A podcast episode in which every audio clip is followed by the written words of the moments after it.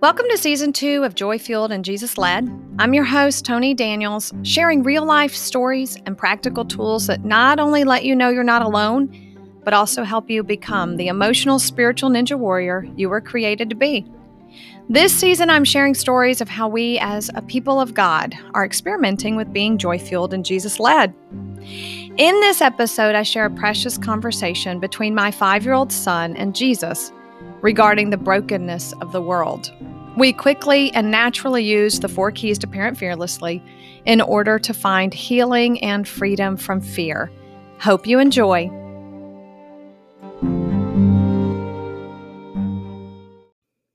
Hi there. Today, I want to share with you a story about my son again, um, back from 2015 when he was five. The last one I shared was when he was three. So, the first thing I want to say is my son, Matt, is not like any of my other children. He is very unique. Um, and he has always been very attuned spiritually from very young. And so, honestly, parenting him has been a wonder and an awe as I've just observed him thinking and feeling and, and relating to God from almost from birth. So um, I'm sharing these stories not because I cultivated this or because I created this in a child at all, because that is not the case. He literally was born this way. and I I'm sharing because I think it's amazing the way God loves him and speaks to him and comforts him and heals him um, as I'm just gently curious with him and you know kind of working the four r's from the book the the four keys to parent fearlessly of recognizing when fear is present and helping him realize he's not alone and helping him receive that truth and then literally co-creating new realities right? So those four r's you'll see these being worked out even back then. Um, but really this is it's just a beautiful for to see how god can comfort our children. So matt was uh, five years old and we had lived in uruguay all of his life and he had literally witnessed me being attacked and robbed several times. So you can imagine those moments had been very traumatizing for a small child. One of those moments, he actually thought I was dead. And um, so that was very, very difficult for him. And um, not long after that, we moved to the States. So maybe a few months after that horrific event, we moved back home to the United States. And this was maybe four or five months after being safe, after being in the United States safe. And that was uh, crazy for us that we, you know, we haven't been robbed in five years or six years since we've been back. We haven't had anyone steal anything. I have not been personally attacked or assaulted. So it really has been a blessing to be safe. But it, what it, that does is it brings up the grieving um, and the kind of the post traumatic stress, right, of what we have experienced. So we were we were back in the states for about four or five months. And Matt had been talking constantly about robbers, um, you know, being afraid of them. Should we lock the door, mommy? Should we leave the bikes out? And one day I asked him, you know, why do you talk about robbers so much? And he said, because I have something in my heart that's afraid of them. And I responded that day, you know, would you like to talk about it and ask Jesus about it? And he responded, No, thanks. I can handle it on my own. And I thought that was just precious. And so I said, Okay, you know, just let me know if you ever want to talk about it. And of course, I started hiding that in my heart and just praying for him because I, I felt so tender for him, right? So 10 days later, Matt comes to me and he says, I would like to talk about my fear, mommy. And I'd also like to talk about why my prayers aren't getting answered. And I said, Well, what are you praying for? And he says, I am praying that God will bring heaven to earth now and that we won't have to die. And I said, Wow, those are big, big prayers. And, you know, would you like to go to appreciation and, and sense Jesus with you? And he said, Yes. And so his appreciation memory was so precious. It was one of him playing at the Nashville Zoo. Eh, those of you who've ever been here, we have a, a huge park in the zoo.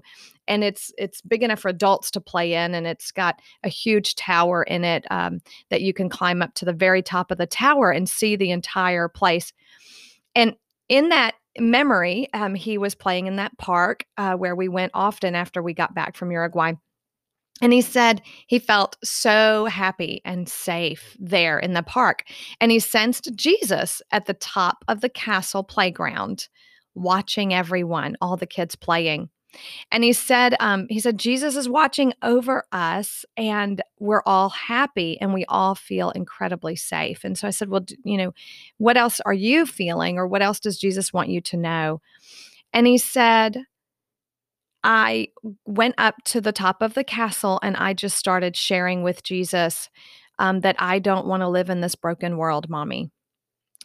And so there I am in the castle with Jesus, and I'm just telling him, I don't want to live in the broken world, and I want him to come back right now. Of course, you can imagine I was almost in tears by now. And I said, Well, what does Jesus want you to know?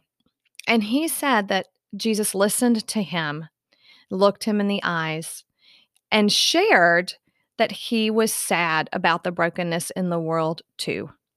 And that he was sad that we all have to live in a broken world. And I said, Well, how does that make you feel, Matt?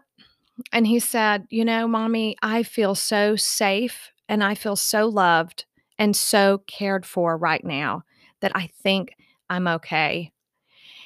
And that's all I wrote down. So when these things happen in the moment, I I voiced them into my messages in my phone or my uh, notes in my phone, and you know forgot that they even happened. And so I've been going back through them and finding these conversations with Jesus that my son had at five, and I'm sharing them with him right now. He's 11 now, and just sharing with him his journey um, with Jesus around these really, really hard issues, living in a broken world, robbers, and the danger of his own family, and not wanting to live here uh, anymore. And so um, he left and went to play after that, and and hasn't hasn't talked about robbers since. so um, it's been that was a very beautiful healing moment for him.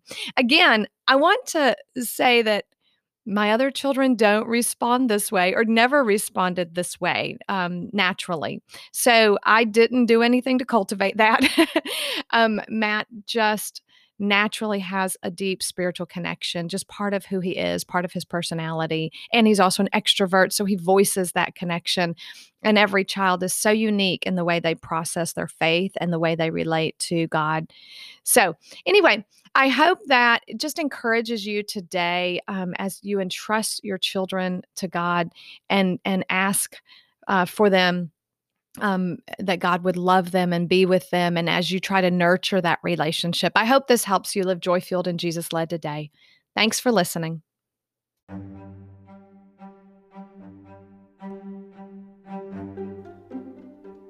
Thank you for listening to this episode of Joy Fueled and Jesus Led.